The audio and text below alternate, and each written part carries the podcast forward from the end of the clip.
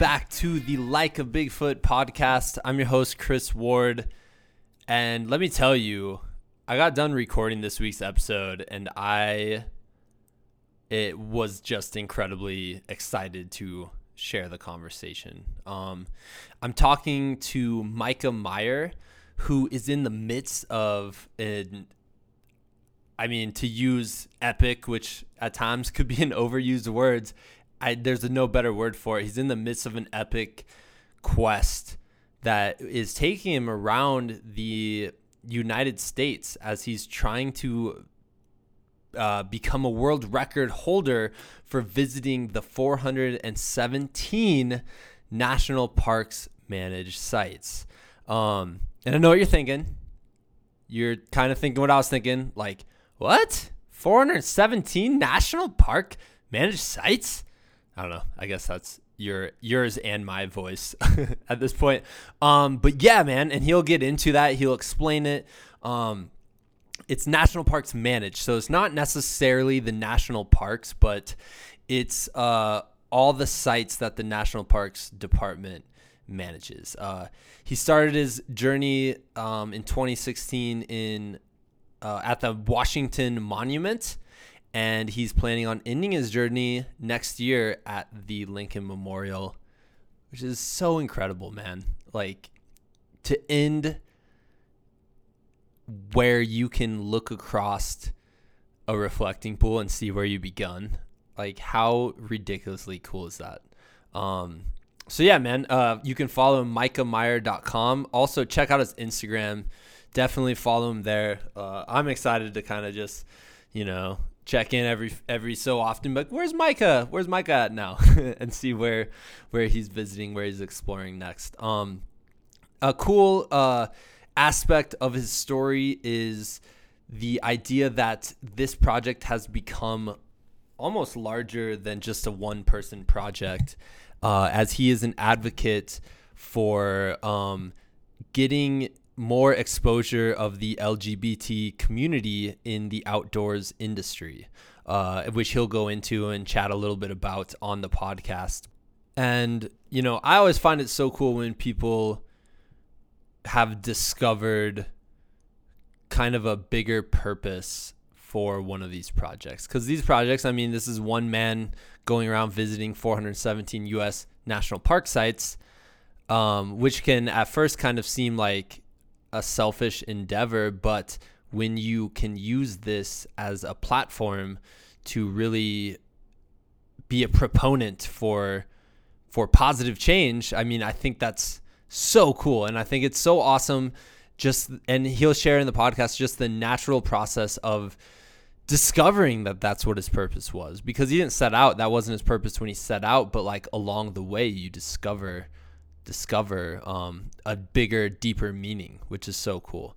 And that's kind of something I always want to promote to people is just by you setting off on your own path and chasing something that you're passionate about, it can really inspire and kind of form kind of form this purpose uh, that you might not have had starting off. Like you're through your journey your purpose will change um, you know and it could become something that is going to be meaningful for a ginormous to use a made up word a ginormous group of of people. And it could be a platform to promote positivity and to promote goodness. And that's always been this podcast kind of main uh one, my, one of my main goals and it took me a while to realize that like I just want to promote goodness in the world and spread goodness through the stories of these really inspirational super cool people like Micah. So uh, I think you guys are going to enjoy the podcast. There are moments where I'm not even going to lie, I was about to start start tearing up a bit. Um, his story begins uh, kind of the the journey of of Micah begins with a very close personal death in his family, and uh, I just I feel like that's something anybody can relate to, but at the same time, when it's a personal personal death, it's something that is so it's it's something people can relate to in the fact that you know, we've all had people in our lives pass away or we've all had certain hardships, but at the same time it's so such an individual experience because each each story of that is going to be so completely different from another one. So, uh, definitely moments of the podcast where I'm trying not to get emotional. I'm trying to keep it together. um, but then also uh, moments of, you know, hilarity from Tales from the Road, um, moments of real insight into the national parks sites around the world, around the United States. It's super cool because he's going to 417, only 59 of those are like the actual quote unquote national parks. And so he can really give us insight of like, hey, you know, there are some uh, some national park represented sites that aren't national parks, but like they're really cool still. You guys should totally visit them. So he has some really awesome insight into that um, kind of aspect of his journey. So definitely be sure to check that out. I mean, one thing I would suggest doing after listening to this podcast is going out and visiting one of these sites. I mean, look on if you go to his website, which is Micah Meyer, which Micah is M I K A H M E Y E R. If you go to his website, you can see the map that he's using, and it shows you all of the um, all of the national park managed sites in the United States. And I guarantee you, you're to have some by you. You know what I mean? Uh, I'm from eastern Iowa on the Mississippi River. That's where I grew up. And there's two sites right there. And I was like, man, I never visited either one of those. I totally should have. Uh, and now I'm out in Colorado and there's, you know, some sites through Nebraska, you know, through Wyoming that I would definitely, definitely be willing to check out. So, so go to his website, micahmeyer.com. Definitely follow him on, on Instagram. That's kind of his main platform. Uh, yeah, go out and visit someplace new, guys. Uh, go on your own adventure. His adventure is amazing, super inspiring, and I'm hoping it inspires you to kind of chase after your own adventure. All right, let's get into the podcast. Uh, this is like a Bigfoot, oh, which by the way you can totally subscribe to on iTunes. That would be awesome. Uh, so this is the Like a Bigfoot podcast, number 79 with Micah Meyer. Enjoy, guys.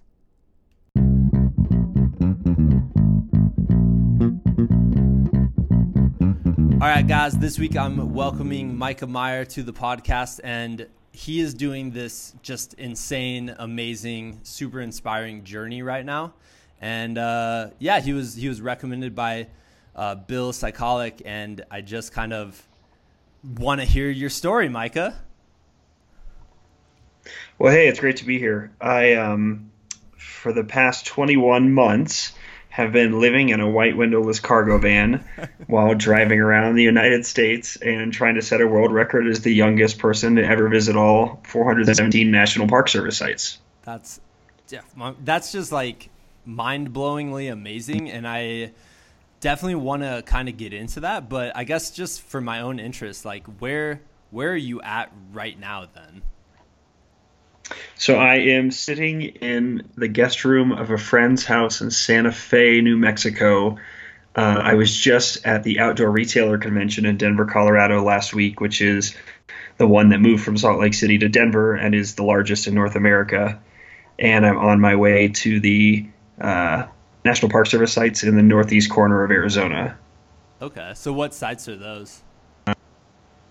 Um, it's the Hubbell Trading Post National Historic Site, and then the Canyon de Chelly National Monument, and then Petrified Forest National Park. Okay, okay, that's awesome, man. What did what did you uh, how did you like Denver? What did you think of the conference? Uh, it was really fascinating. It was my first outdoor retailer. I I was there, you know, not really representing any company or manufacturer. I was there representing myself, but also was trying to uh, talk to the companies there about helping get them into the gay dollar the outdoor industry is kind of drastically behind the rest of corporate America when it comes to marketing to the LGBT community. Yeah. So I wanted to help them figure out how they could tap into a new market that thus far nobody has done. Nice man. Well, how did those like? How did the conversations go? Like, how did how did you leave the conference feeling about that? Um, you know, it was both po- it was both positive and negative. Like I I talked to some brands and I said, hey, you know, I've got this following of 45,000 people on Instagram and most of them are gay. So I feel like you're missing out on a bunch of people with double income, no kids, a bunch of people who are obsessed with image and being fit and you know this is a major market that you're missing out on and, and one brand told me like yeah i don't i don't think we could get away with doing any advertising without offending my bosses. Um, and some of the larger companies are a little more receptive to the possibility but it's it's unfortunately such a uh, non-diverse industry that any sort of pushing outside the box is is scary. Yeah. Yeah. Do you think you made I don't know because you know with with uh, kind of things like that, do you think you made some tiny positive steps in the right direction? And you know, next year you show up to the outdoor retailer and you have some of the conversations and uh, maybe like a little bit more receptive. Oh, totally. I mean, my big goal is the outdoor industry has never had a Pride Month ad. So Pride Month is celebrated every June across the United States, and companies from Wells Fargo to Oreo to even Marriott, which is owned by Mormons, all have Pride Month ads, but yet nobody in the outdoor industry has ever had one. So that was my big push to them was just do like one ad. You can target it to the LGBT community, but start to make inroads with with this market. And you know, a lot of people said to me, I had never heard anyone even put it that way. You know, people talk about the need for diversity on a social justice reasoning, which I'm totally for, but as I had some of my mentors explain to me, when it comes down to businesses, you have to make it about dollar and cents. So I'm I'm hoping that hitting it from that angle uh, opened their eyes in a way that maybe they hadn't had it opened when it was only about doing what's right. Yeah, definitely, man. That's awesome. That's super cool. And I've I've kind of over the last few days um, have been looking at your website, which is micahmeyer.com, and uh, I just I noticed that well, first of all, there's a lot of your story I want to get into, um, but it seems like your purpose for in the national park project, like this purpose to promote the uh, LGBT community, has kind of like just morphed uh, in the process into becoming kind of the thing you're focused on, which is super cool. Yeah, it's really fascinating, you know, and, and, we can talk about this, the reasons I started this journey, but none of them were to be an advocate for the LGBT community in the outdoors. In fact, when I started this, I didn't even realize that they were so underrepresented in this industry. And it was really a result of people reaching out to me and seeing articles about me in the news and saying, wow, I've never seen another openly gay person who likes the outdoors. Or, uh, you know, national park nonprofits coming to me and saying we have recognized that the LGBT community is underserved and oftentimes don't feel safe in our outdoor spaces. Can you, just being who you are, you know, trumpet that and help us attract them to these sites? And so this was something that I was completely naive to before beginning this project, but really at the will of the people have have taken it on as as another mission for the journey. Yeah, man, that's awesome. And that's like I don't know, it's just super powerful the idea of kind of a purpose evolving naturally. Just by like setting this really cool goal all of a sudden you have something that you're really kind of striving towards which is super cool. Well it's, it's like anything in life you know you start it with one reason and it evolves. Yeah. so it's been fun to see the way that it's changed in the past 21 months. Yeah definitely definitely. Well yeah let's get into your story. What's uh what's your background? Like how did you get started? Um you know, I read a little bit. You did kind of the ultimate road trip, and that whole story is really fascinating to me. So I'd love it if you could share it on here. Yeah, I mean, this whole big project really started when I was 19 years old because it was at, it was at that time that my dad passed away from esophageal cancer, and he was 58 at the time, and so I started to learn this lesson that like, oh wow, we might not all make it to 65 we might not even make it to 50 we might not even make it to tomorrow so whatever our goals are like we really need to pursue them now. We can't assume we're going to live to 80. And so my dad was he was a pastor, but he was always a big fan of road trips and said that if he hadn't been a pastor, he likely would have been a trucker. And uh, so a few days after his funeral, when I was 19, I took my first ever road trip and have done one road trip every year since around the time of his death as a way to honor the road trips that that he'd ever got anymore, but also to honor this lesson of like I could die in a year, so every year I want to do something to honor life and to honor the things that I enjoy and honor my goals, so that whenever I die, I don't have to regret it. Yeah, yeah, man. What what was that first road trip? it was um, from from Lincoln, Nebraska, to the glamorous locations of Sioux Falls, South Dakota, and Rochester, Minnesota. Nice, man. You went through my home state. You went, or I'm assuming you went through Iowa, right? Or did you cut around it? Uh, I went through Iowa on the way back from okay. Minnesota, but I didn't. I didn't have a destination in mind, and on on that trip, on that trip in yeah. Iowa. Yeah. That's cool, man. What? Okay, so you just got in the car, you just took off down the road, no destination in mind. Like, what? What kind of sights were you seeing? Like, how were you trying to experience life on that road trip? Um, well, there was a little planning to it. I actually had um, had been planning this trip for four to five months. It was going to be my first independent road trip ever, and I asked my dad before he passed if I could use his car and my childhood best friend was going to come along with me. We'd kind of had a falling out um, over the previous year, and it was sort of our chance to try to try to reconcile that. Um, so really, the goal was just to go and visit a few friends. I, I had some friends in Brookings, South Dakota, and Sioux Falls, South Dakota, and then in the Twin Cities and Rochester. And I thought we'll just take one week. We'll visit some friends. It'll be you know not too far, and it was just like to be able to escape Lincoln, which for three years had been nothing but chemo and radiation and hospice care, and it was just so transformational for me and opened up my heart and mind to heal in ways that I don't think I would have without it.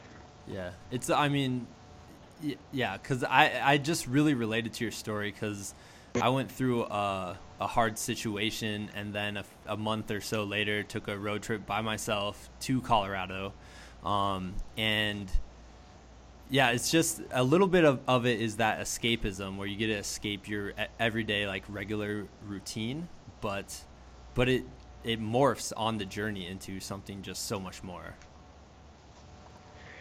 What I, I think there really is a power in the change of space I read this piece once that talked about the magical effect that happens at 35,000 feet. That when you get on a plane somewhere and then you land somewhere in the air, your mind shifts, your attitude changes, your body relaxes depending on where you're going. And I think it's true about road trips too. Something about just physically putting yourself in a different space where you're not surrounded by the normal temptations or obligations of your regular life allows you to look at things and feel things that you wouldn't otherwise. Yeah. Do you think there's a little bit of it too of once you start driving, even if it's to from Lincoln to Rochester, which, you know, is still a significant distance, you start driving and then you just kind of realize just how big this area actually is, you know? Is there that, do you think? Oh, totally. I mean, it's like for us driving from Nebraska to Kansas, if you're in Europe, you'd cross two or three different countries and languages. And, you know, just the United States being the size that it is and being states instead of different countries, um, it, it, it changes things because for us to drive eight hours is nothing. But for my friends in Europe, an eight hour drive is like insane. Yeah. Yeah.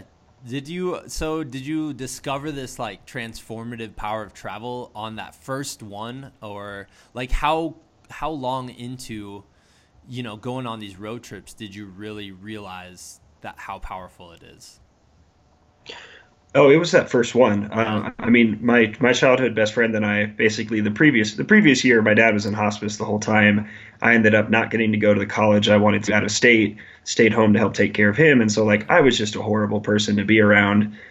And and then after his death and after this road trip, like you know, I said to my friend, I, am sorry for being a jerk the past year. Life is short. This is dumb. You know, there's no reason to be mad at each other. And that was really the beginning of of this realization of carpe diem and appreciating time and people while you have them. And it, it started with you know the, the healing of that one relationship. So, out of my father's death, I gained a new appreciation for life. Yeah, yeah, man. Wow. Uh, where did you where where did you go after that? Like, because I know all of this ultimately, you know, comes together in not only this ultimate road trip where you did all the national parks in the U.S., right? But it also goes into what you're doing now, which is all the national, like managed sites. Yeah, so you know that that first trip at age 19 was was Sioux Falls in Minnesota, and then the next year around the same time it was Chicago and Wisconsin, and then every year it kind of grew a little bit bigger, a little bit further until when I was 25, I lived out of my dad's car for nine months and drove 16,400 miles to 46 U.S. states and Canadian provinces.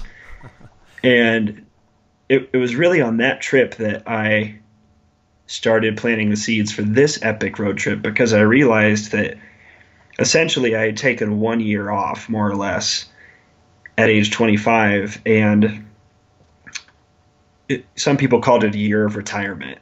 And so I thought, well, if most people retire at age 65, what if I, at age 25, age 30, age 35, etc., take one year off, and instead of spending years 65 to 75 retired, I just sprinkle those years, those 10 years, every five years, and then by the time I reach age 75, I'll be caught up with everyone that retired at 65.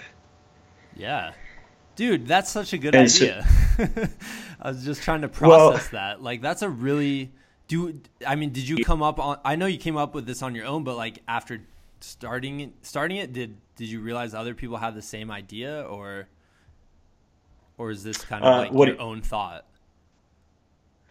What do you mean other people have the same idea? Like did you go online like hey has anyone decided basically just to sprinkle their retirement throughout their, you know, their working life and then Oh yeah. Um, no, it was really an organic process. It was it was this nine months that I spent on the road, and people saying to me like, "Oh, you basically retired for a year," and then realizing, okay, this math makes really good sense. And, and really, the kicker for me was that, you know, if my if I die at 58 like my dad, then I will have quote retired for seven years because age 25, 30, 35, 40, 45, 50, yeah. 55, 55, yeah. Um, so I could, if I died at 58, I could be like, you know what? I didn't lose out on on waiting until 65 to do the things I wanted to, like visit all the national parks. Yeah. Yeah, man. So so you ended up going out there. Like, how? What is that like living out of a car for a year? How is that adjustment? Because you know we were introduced by uh, Bill, who's running a marathon in all the national parks, and yeah. you know every time I hang out with Bill, I'm always fascinated by that idea of wow, like you lived just basically in your car, super minimalist for for a significant amount of time. That has to be a big adjustment. Right. God bless Bill because um, no, the car thing. You know, it's interesting. The, the trip that I did at age 25 for nine months was the happiest nine months of my life. It was the coolest thing I'd ever done. Um, but the difference was especially compared to this current trip, which I'll talk about in a little bit. Um, my entire itinerary was was determined by where I could stay with friends and family for free. Gotcha. So sort of every road trip I'd done to that point was all based around people I could visit because I was a college student. I didn't have any money, and so that trip at 25 was the same thing. And so I yes, I was living out of my car, but I never had to like sleep in my car. And gotcha. Bill actually like has a tent on his car roof and sleeps in it. So I have to give him mad props. Yes, because man. yeah. Yeah, every time because we've gone running together quite a bit in the last few months since he moved out here, and you know, I see the top of his car, and it always just takes me a little bit of time to process. Like, oh, that's a that's a tent, and that's where he can just stay when he's on the road. Yeah, I mean he gets mad good mileage, but um, that's it's really uh, a lot less glamorous than it sounds. Yeah, Yeah, I gotta imagine. So that's cool, man. So you went and you went to was it every national park in the like continental U.S. at the time? No, so that that trip at 25, I called it my dream road trip, okay. and actually, my, my sole motivation on that journey was to see everyone I'd ever met who was still alive and lived in North America. Whoa! Because, yeah, because it started out by realizing that I had some aunts and uncles over the age of 70, and was like, uh, okay, people die over the age of 70, and it's not a surprise, and I haven't seen some of them for years. Yeah. So the initial idea was to see all my aunts and uncles, and then I realized I had cousins that had babies I hadn't met, and I kind of plotted them on the map, and they were all across the country. So then I thought, well, if I'm driving everywhere, I might as well just see everyone I'd ever met, um, because that way, if they, you know, if they die, then at least I can say, hey, we might have been camp, we might have been camp counselors together at age 19, but I saw you again at 26, and we got to hang out one more time. Yeah. Wow, man. Yeah, I mean, it's just it's amazing. Like, you know, it's such a horrible horrible like beyond horrible thing that your dad passed away um, but the lessons that have come from that and the like you were able to kind of you know use those lessons to really make a significant difference in your own life um, that's that's incre- incredibly powerful. Well and that's what i'm trying to do with these with this project now is trying to help share that lesson with people so they can learn it in a way that wasn't as hard as I had to. Yeah. Like take take this lesson, take these things that I learned through losing my dad and apply them even if you haven't lost someone close to you. Yeah. Yeah. So during that trip are you going like everywhere in the United States? Like how many states did you end up visiting? Um, so it was 46 states and Canadian provinces. I went to grad school in, in Canada, and so okay. I had a bunch of friends scattered across there that I wanted to see and then really like in between visiting friends, there were just you know like I'd heard of Glacier National Park, um, I'd heard of driving Highway One, I'd heard about just like random places that you know people chat. A friend goes somewhere, and and so I kind of as I could fit those in, I did those, and and I ended up going to ten National Park Service sites on that journey during that nine months. Um, but really, back then, those weren't on my radar. Those were just like, oh, this one's on my way. I've like I was going to try to go to Zion and Bryce, but it blizzarded the week I was supposed to go. So I'm like, oh well, okay, I'll just go to Vegas. Yeah, yeah, yeah. A little more kind of flexible than probably what you're doing now. Yeah, I mean, I had to I had to arrange with my friends when they'd be around that I could stay with them, but otherwise it was like way less, way, way, way less work than this current trip is. Yeah how many people total did you see? Like, did you total like total up the amount of people you visited?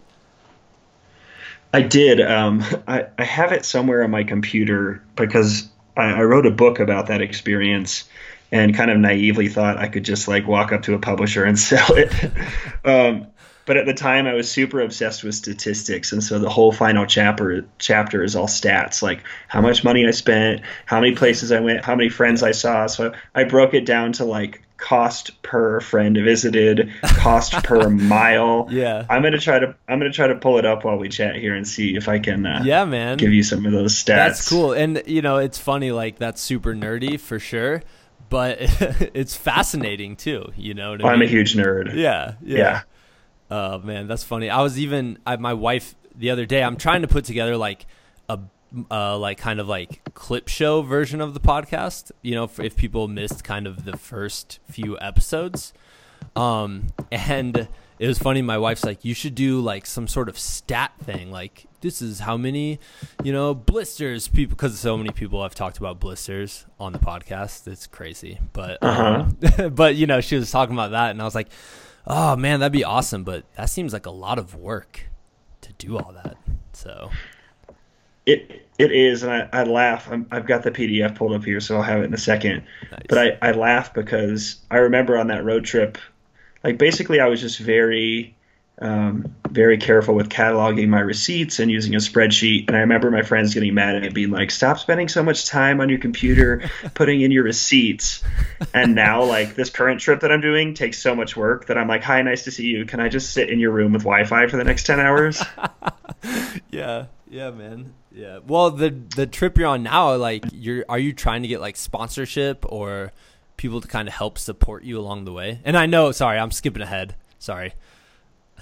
No, you're fine. Oh yeah, I've been trying. I spent two years before I launched this, like doing nothing but Yeah. full time trying to get help from So from funny. companies and people. So that's always on my radar. It's way harder than people would imagine, right?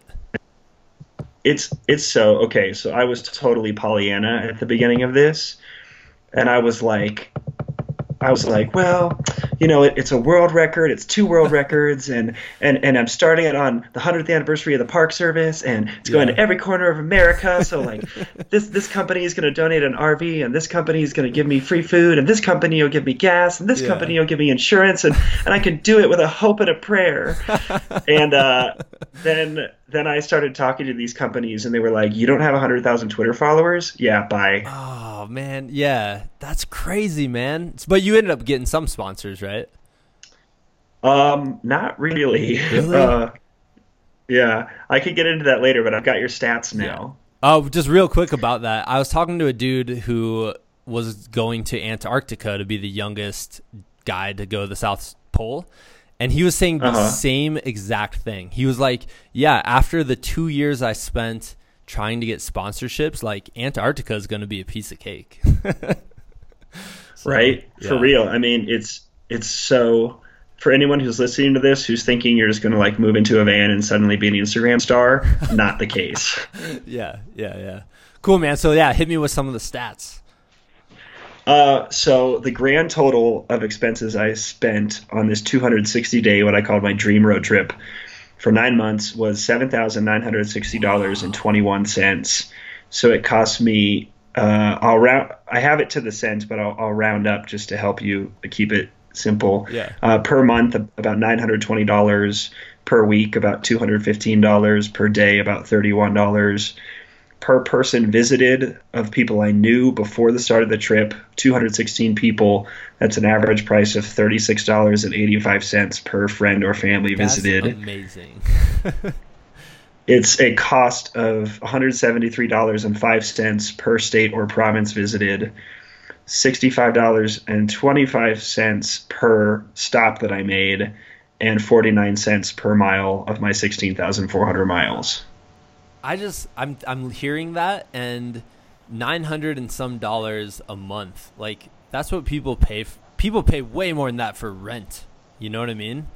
Like I've. It's just that's super inspiring. Like I, what kind of costs were you cutting at the time? Well, so and this is where stuff gets complicated. So I was 25 at the time. This was back before um, all of our health insurance changes. So my health insurance was like $30 a month Okay. because I was young, I was healthy, I don't smoke. So that was dirt cheap compared to today. Yeah. Um, I also literally ate a peanut butter and banana sandwich every day. That's what I was gonna predict. Peanut butter. Yeah, so like this was not like the rules that I had for that trip was that I wasn't allowed to buy alcohol at bars, I wasn't allowed to eat at sit down restaurants, and I wasn't allowed to buy anything from convenience stores. Wow. Like basically if if you're spending money just to make life easier on yourself, I was not allowed to do that. Yeah. Yeah. And why got were your friends like taking you out to eat or like making dinner for you at times? Uh, it depended. Like, Yeah. you know, a lot of my friends were still in college, so my Okay. rule of thumb was like, if I was visiting somebody older than me, they would usually take me out to dinner. Yeah. If I was visiting somebody my own age, we'd go out to like fast casual and we'd each pay for ourselves. Gotcha. If I was visiting somebody younger than me, they were just really glad I had my peanut butter and banana sandwiches. Nice, man. That's cool. That's cool. So yeah, you went all over. So East Coast to West Coast, like all over for that one. Yeah, basically, I started in Lincoln, Nebraska, and drove to the Northeast, down to the South, over to the West Coast, up into Canada, and then ended back in Lincoln, Nebraska, where I started. Wow.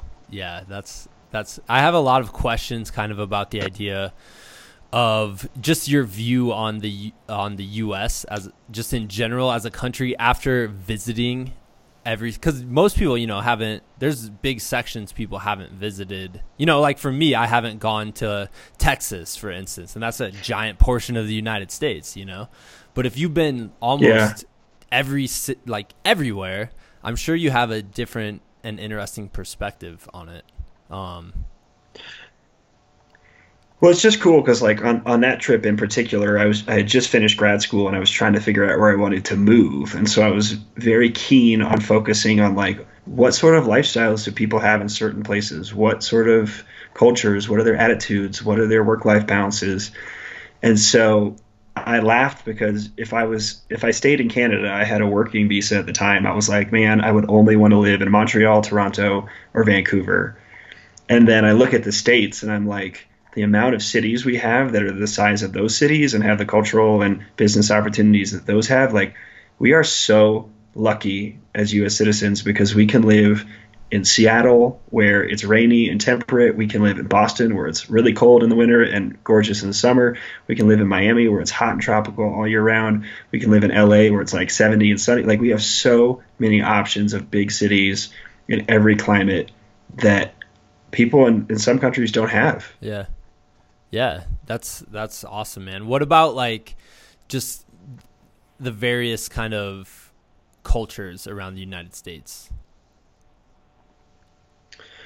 You know, I, I think the funniest thing, this is painting with the broad brush, but we are we are so different as a country. Like we, you know, between living in North Dakota and New York, like yes, you're both Americans, but you're gonna grow up in insanely different cultures and have very different outlooks on the world but also at the same time, like you're watching the same movies. You're both shopping at Target. yeah. So like even though the kid that grows up in Manhattan with like 80 gay uncles is going to be very different than the guy growing up in North Dakota on four wheelers, yeah. like they they still consume the same media and they still consume the same culture in a lot of ways. So it's it's fascinating to see how different we can be even when we consume so much of the same media. Yeah, definitely, man. That's that's uh, that's really cool. What? Okay, so I guess we can, should kind of get into your your current uh, journey. Actually, would you call it a quest? I feel like quest is just such a cool word. That works. I mean, I, I, I, started calling it a project because okay. it, it needs some legitimacy, or else people just think I'm a hippie. Which, yeah. to be fair, I am. But yeah. you know. Yeah, that's awesome. So yeah, man, let's get into it. What? When did this idea form? And when did you finally decide to kind of step up to it? Um, so it, I'm really glad we talked about my earlier road trips. Actually, that usually gets glossed over, but th- they were pivotal in this becoming what it was because, you know, from road trips that were a week long and just to South Dakota to ones that became a month long and were around the American South to then that nine month one. Like I slowly taught myself how to live on the road, how to live affordably on the road, I gained the confidence to be like, I can go anywhere, I can do anything, I can plan big epic trips, and I like gradually took myself there. So by the time, basically the day I turned 28, I was like, well, if you're actually going to live this every five years theory that you're putting out there, like it's time to buck up or shut up. Yeah.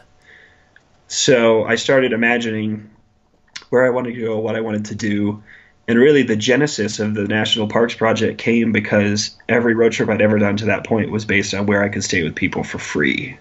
So I thought if I wasn't, you know, held back by where I knew people, where would I go? And it was at that point that I remembered just the 10 national parks I'd been to in my life to that point. And I thought, those must be the most beautiful places in America. So I'm going to go to all of them. Yeah, that's awesome, man.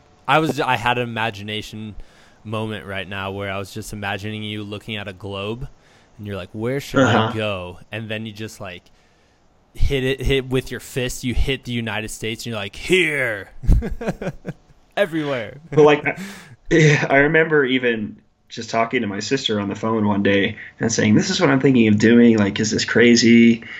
And she was like, Yeah, it is crazy. Um, but by that point, I'd done enough road trips that I think she was like, "Yeah, you're probably going to do it anyway." um, I, I, think really when it went crazy town was when I found out that there weren't 59 national parks. Yeah. Well, there are 59 national parks, the capital N, capital P parks, but once I learned that there were 400 plus sites, and a lot of them were designated as seashores or battlefields or lake shores or monuments, and a lot of them were just as, if not more, beautiful and interesting than those 59 national parks that most people assume is the only thing the National Park Service manages. That's when everything changed.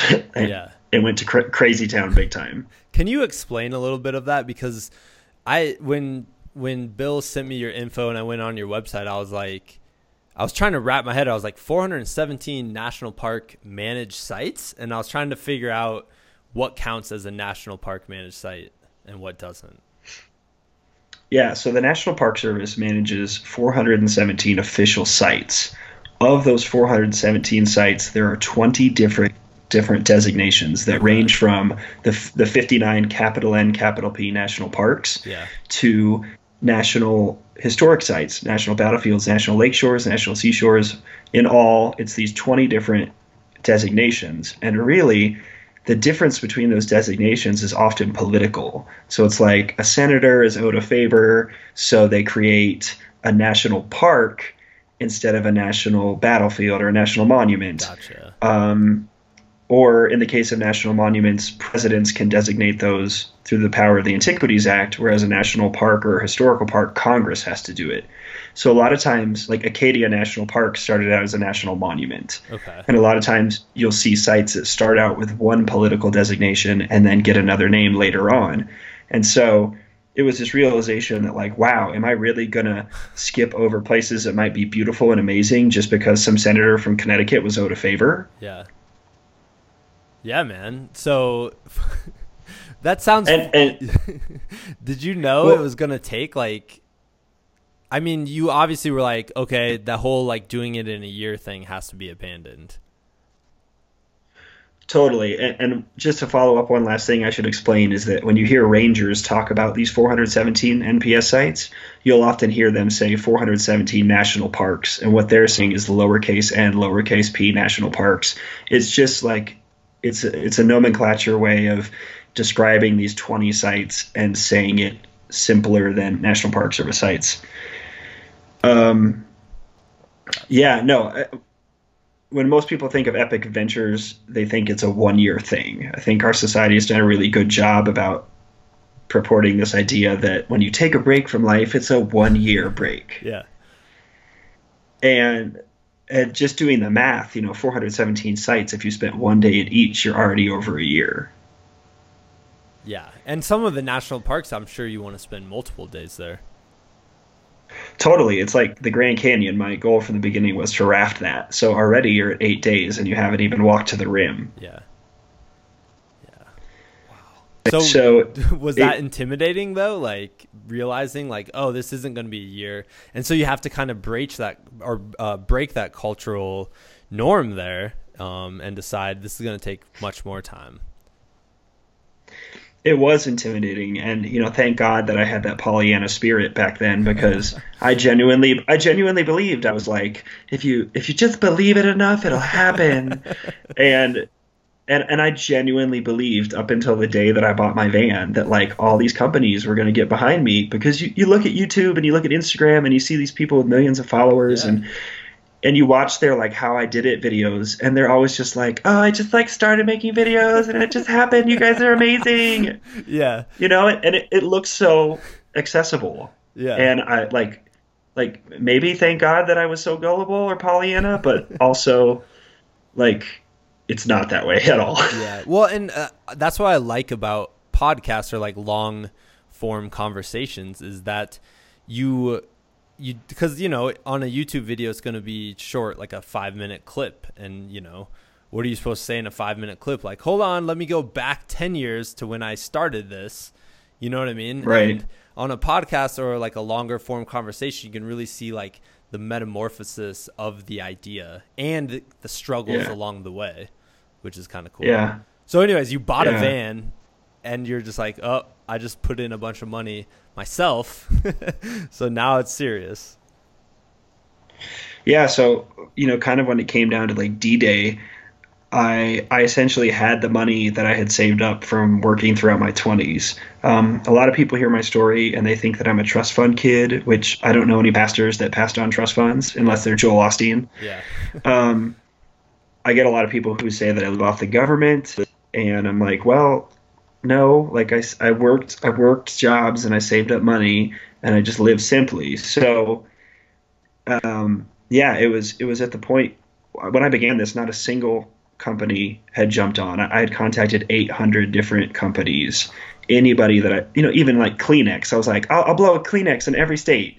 You know, like any anybody I could with any sort of tie. Which, given it's national parks, you could pretty much pick any company. Yeah. Um, because I just genuinely believed like all I need to do is find the one right person who gets this, and they'll be fully on board.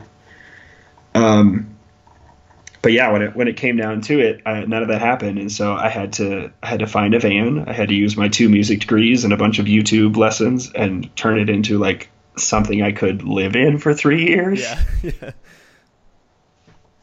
Yeah, so do you actually you spent time building it and like putting it together and making it livable? Yeah, and the the piece of advice I give anyone trying to pursue the hashtag van life is that you should take at least a year to do your van. Um, I did mine in two months, and it was the worst two months of my life. yeah, yeah, just straight and, up following YouTube videos. Sort of, yeah. I mean, I did I did research. Uh, I knew what I personally wanted and what my needs were, and so I ended up. It, it's a pretty simple design. It's it's a raised platform with a queen size mattress on top of it. So I have storage underneath. I have a big enough bed for two people that could also kind of be a couch, but not really. Yeah. Um, and then I have five 100 watt grape solar panels on the roof, which feed a battery bank, which gives me enough power to run a 40 quart high efficiency fridge 24 7 and charge my cell phone and laptop. But in the two months that I had, I was not able to put in running water. I was not able to put in a bathroom. I was not able to put in heating or air conditioning. Uh, I was not able to put in any cooking abilities. So it's basically a bed, a fridge, and a plug-in for my laptop. Yeah, that's awesome, man. And you, you haven't have you like updated along the way, or you just don't have time?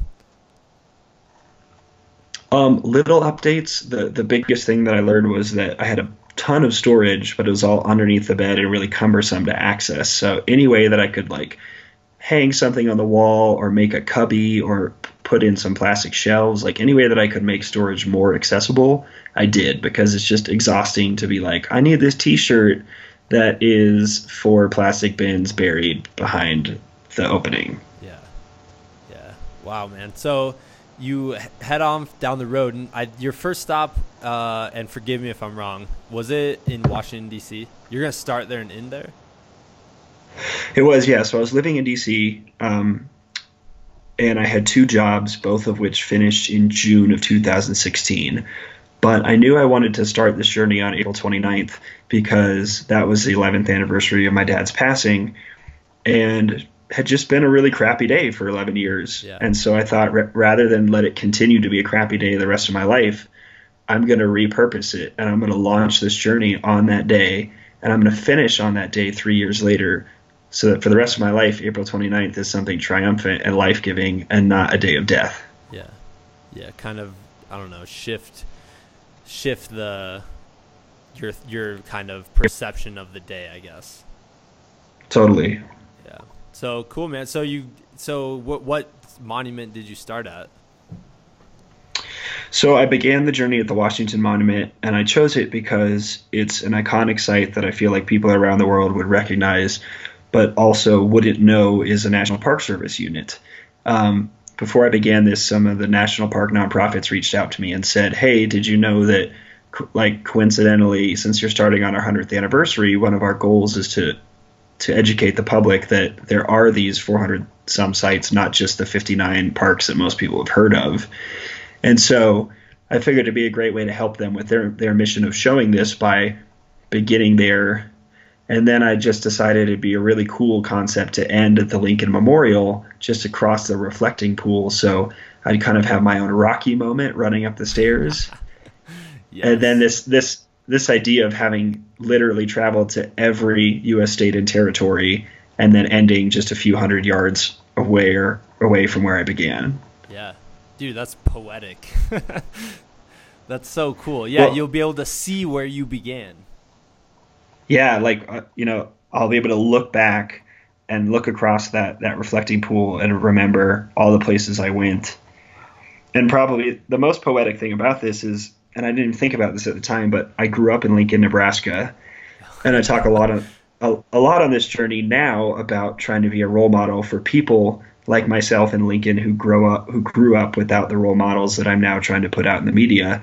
Yeah. And so it's so cool to end at the Lincoln Memorial at a president's memorial who stood and still stands for so much about equalizing what it means to be an American citizen and standing up for civil rights and those who have been left out of the American dream.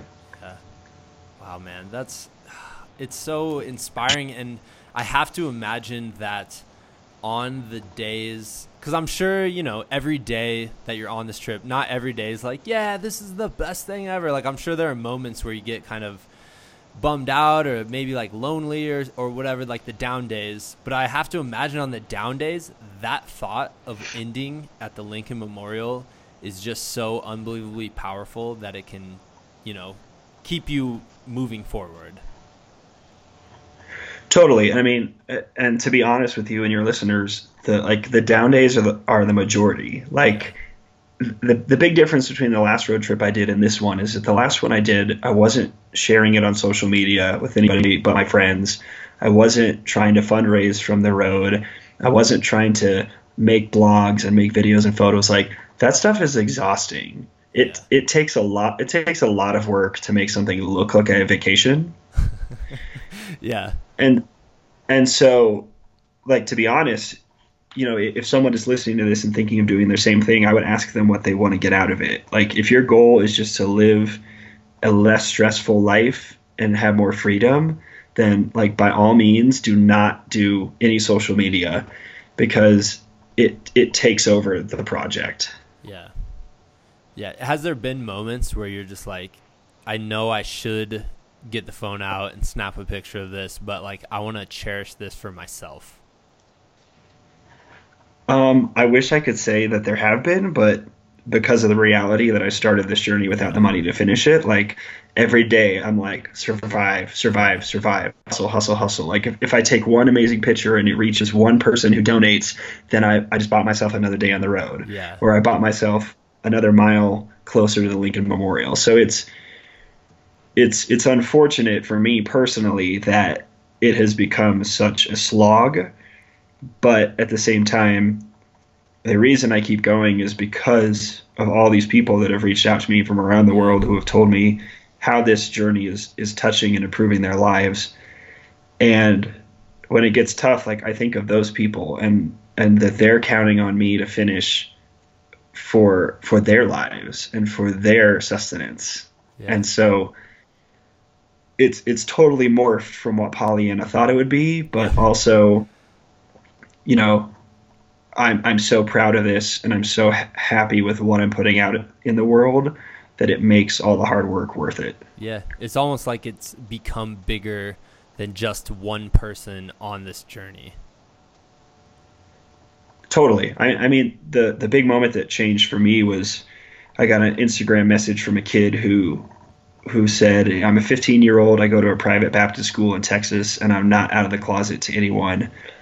But I, I heard about your journey and I looked up your story, and I just want to thank you because now I know not only can I be ordinary, but I can be extraordinary. Yeah. Wow, man.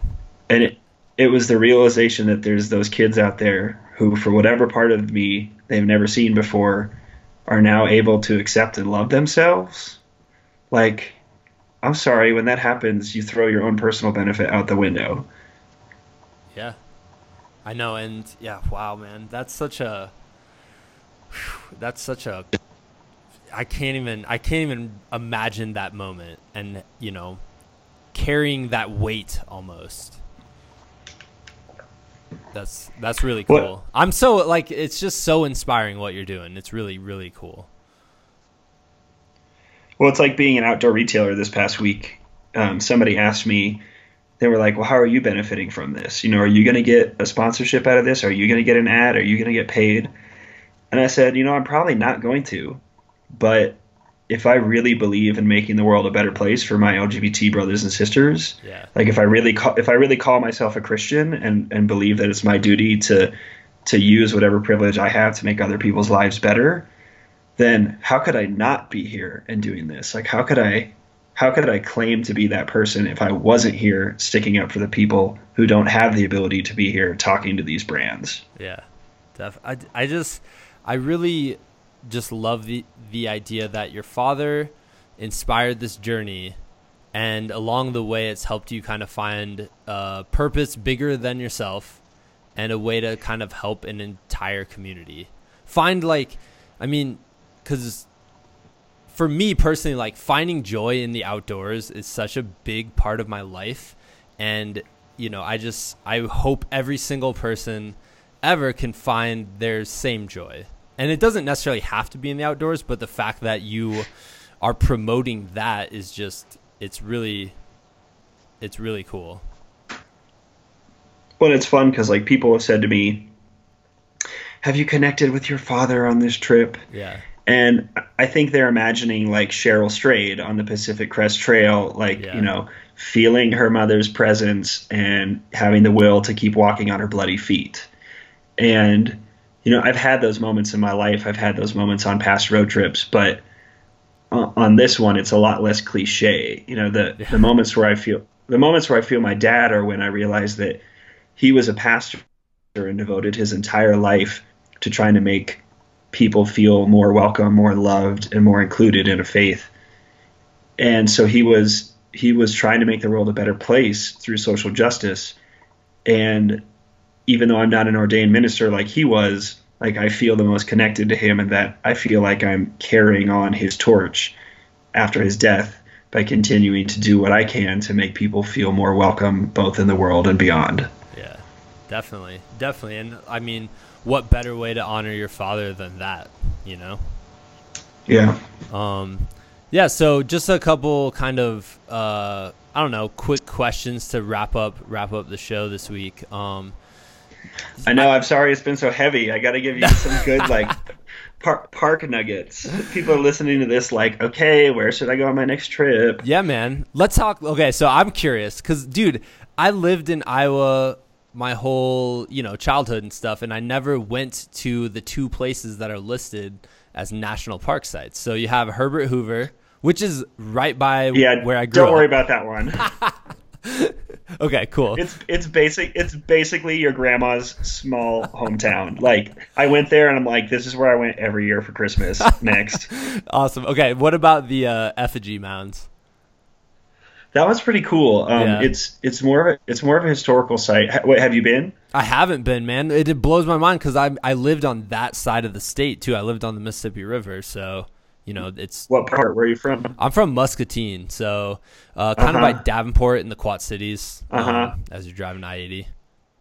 Yeah, I can't believe that wasn't like your school field trip. I know, man. I know. I actually know schools that went to Herbert Hoover, which makes me laugh. Mm. but not the effigy mounds. I know. no, I mean the effigy mounds was cool because it's it's we don't exactly know what they are, but um, the, the mounds are essentially when you look at them from the sky, they're these giant earthen mounds that are in the shape of different animals. So bears, deers, eagles, and, and we don't know if they're burial mounds or if they had some sort of religious ceremony significance. We're not entirely sure.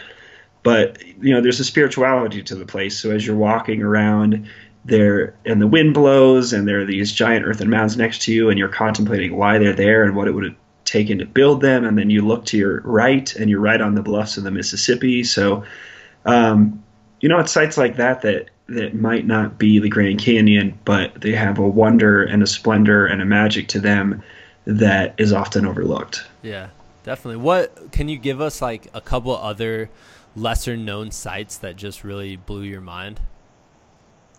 Yeah, so uh, I'll give a quick plug. When I finish this journey, um, so many people I've met, they say, "Oh, I want to go to the 59 national parks in my life." Yeah, and I'm like, "That's a great goal, but definitely don't make your life goal based on what Congress said is a good place to go, which is ironic because that's exactly what I'm doing right now. Yeah. But let me help you. At like, for example, Wind Cave National Park um, is one of the 59 I rank all the sites I go to on a scale of one to ten, and I gave that a one. Like I have been to so many other caves that are way better. So if your goal is just to go to those 59, I hope you'll wait until I finish this trip because I'm going to come out with what I call the Mikah Meyer 59. Nice. Which will be the 59 best sites that the National Park Service manages, regardless of title or designation. Ooh, that's a good idea.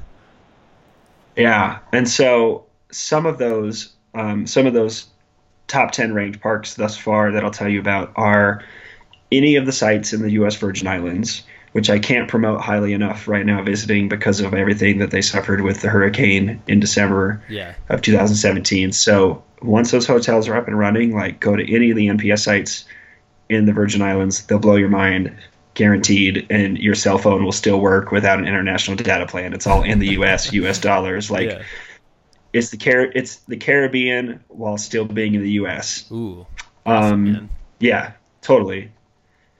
Um, granted, I still have a third of parks to go, a third of the sites, and some of them are what you might consider the most epic. So American Samoa, Hawaii, Guam, Alaska. hmm But of the two thirds of the sites that I've done thus far, some other standouts that people probably don't know about include Dinosaur National Monument, which is on the border of Colorado and Utah, and essentially has everything you could ask for in any other National Park Service site, all within one unit that has barely any traffic because it's in the middle of nowhere and it's a monument designation. You, it has two rivers you can raft through. It has ridgeline hikes. It has canyons. It has large green plateaus, rolling hills, snow-capped mountains. Um, either of either of the Badlands sites in the Dakotas, so Theodore Roosevelt National Park or Badlands National Park, were some of the most stunning vistas and sunsets I've ever seen. And nobody goes to them because they're in the Dakotas and they think they have to be in Utah or Colorado Yeah.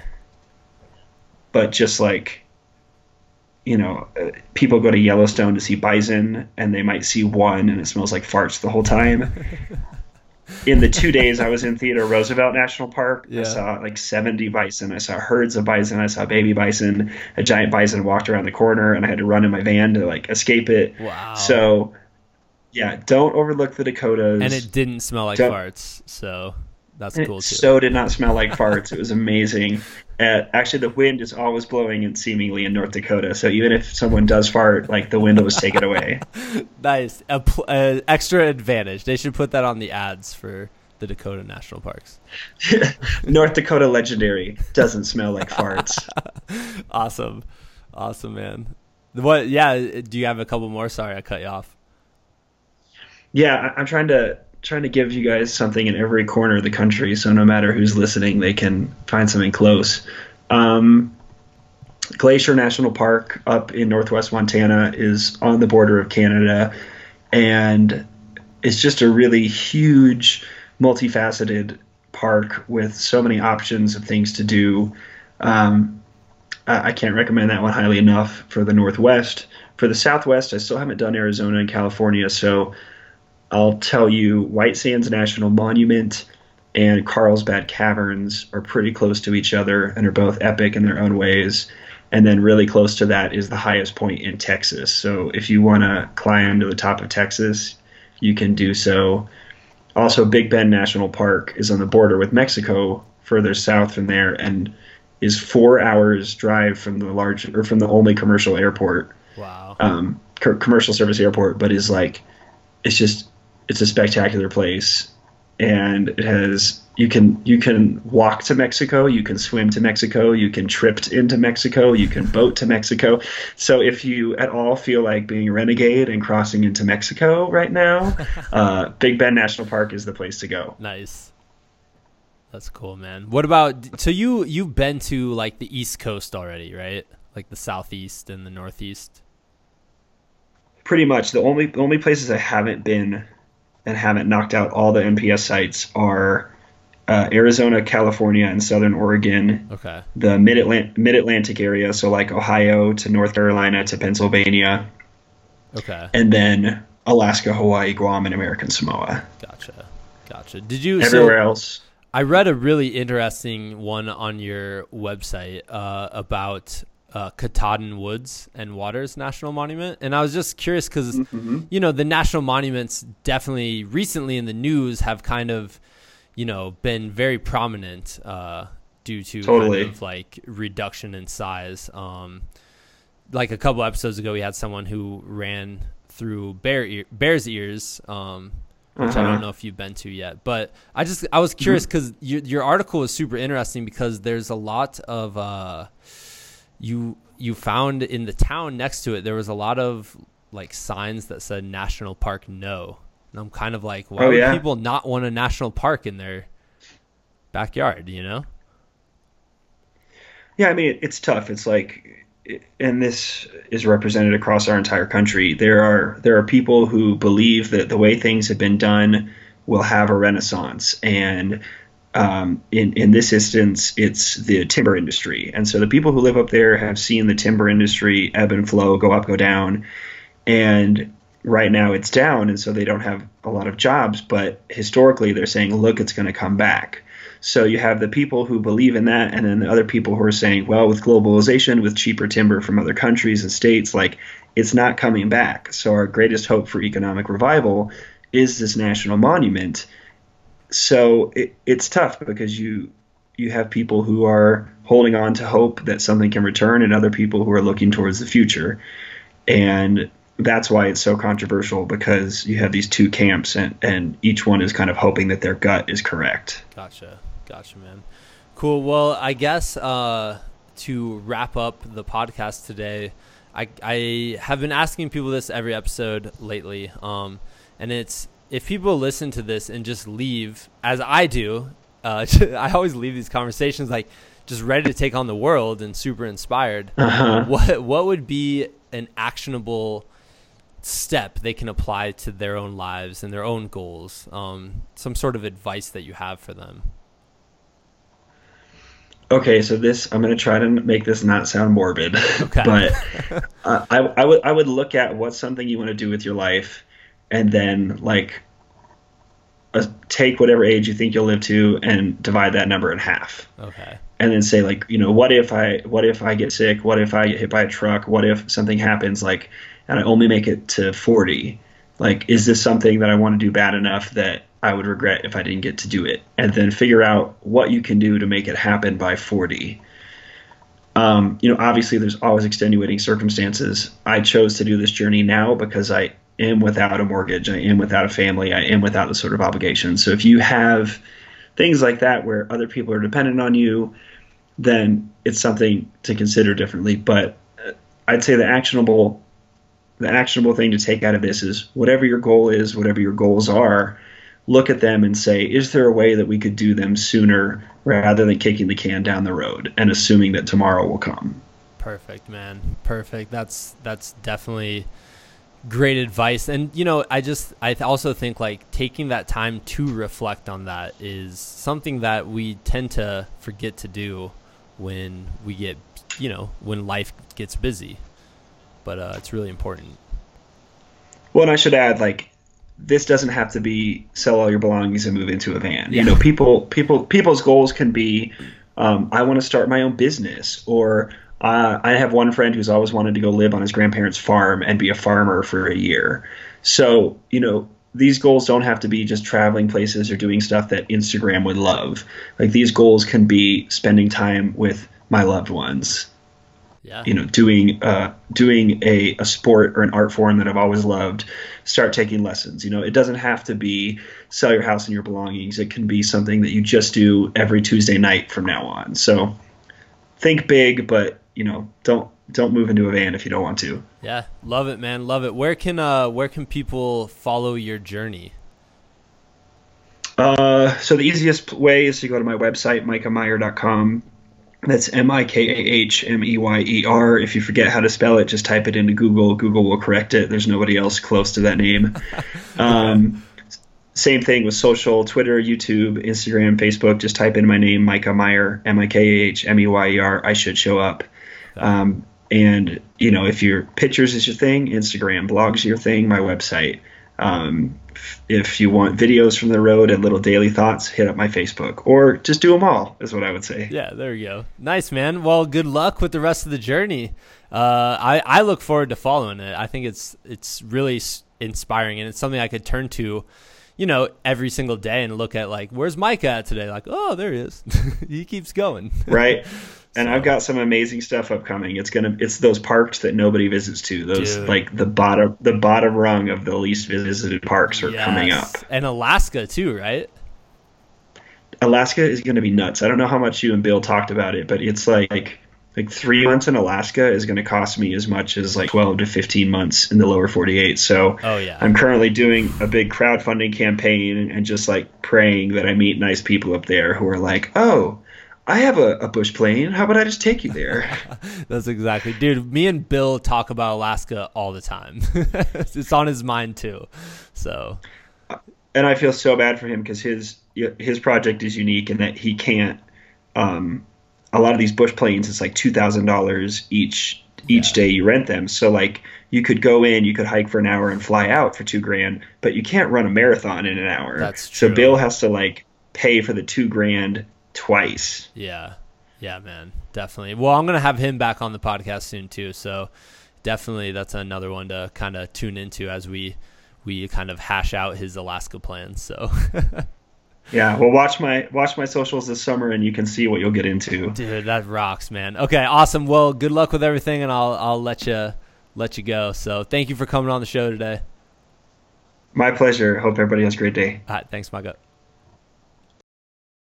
All right, guys, that wraps up this week's episode. Thank you so much, Mikah. Um, I wish you nothing but the absolute best of luck for the rest of your project. Um, super cool, super inspiring. Make sure you're following him, uh, following his journey. It's mikahmeyer.com, M I K A H M E Y E R.com. Uh, same on Instagram. And I realized over the last month or so that uh, we definitely are seeing an increase in uh, new listeners. And so I wanted to do something for you guys. So come back next week. Um, I'm putting together kind of like a clip show uh, from our first 40 episodes. Well, I want to do a clip show of our whole entire run so far, but uh, realized that I had so many so many moments I wanted to include that I'm going to split it. So I'm going to do the first 40 episodes, and then some point in the future, I'll do the second 40 episodes.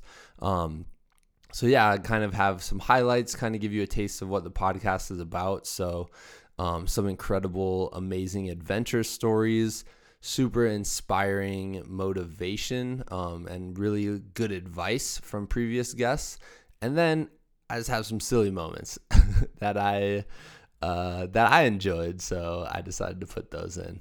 So yeah, come back next week, check that out, and then I actually have the episode after that recorded with Bill Sycalik, who's it kind of relates to this episode because he's running a marathon in all 59 national parks. Um, this will be the second time he's on, so we've talked to him before. Uh, and yeah, it was great. Bill is amazing and awesome guy. He's actually who connected me to Mikah. So thank you, Bill. Um, but yeah, come back, check us out. Uh, if you enjoyed the episode, go to iTunes, subscribe, leave us a review. That'd be sweet. And go get him this week. I hope you guys have an amazing week. All right, see you next time.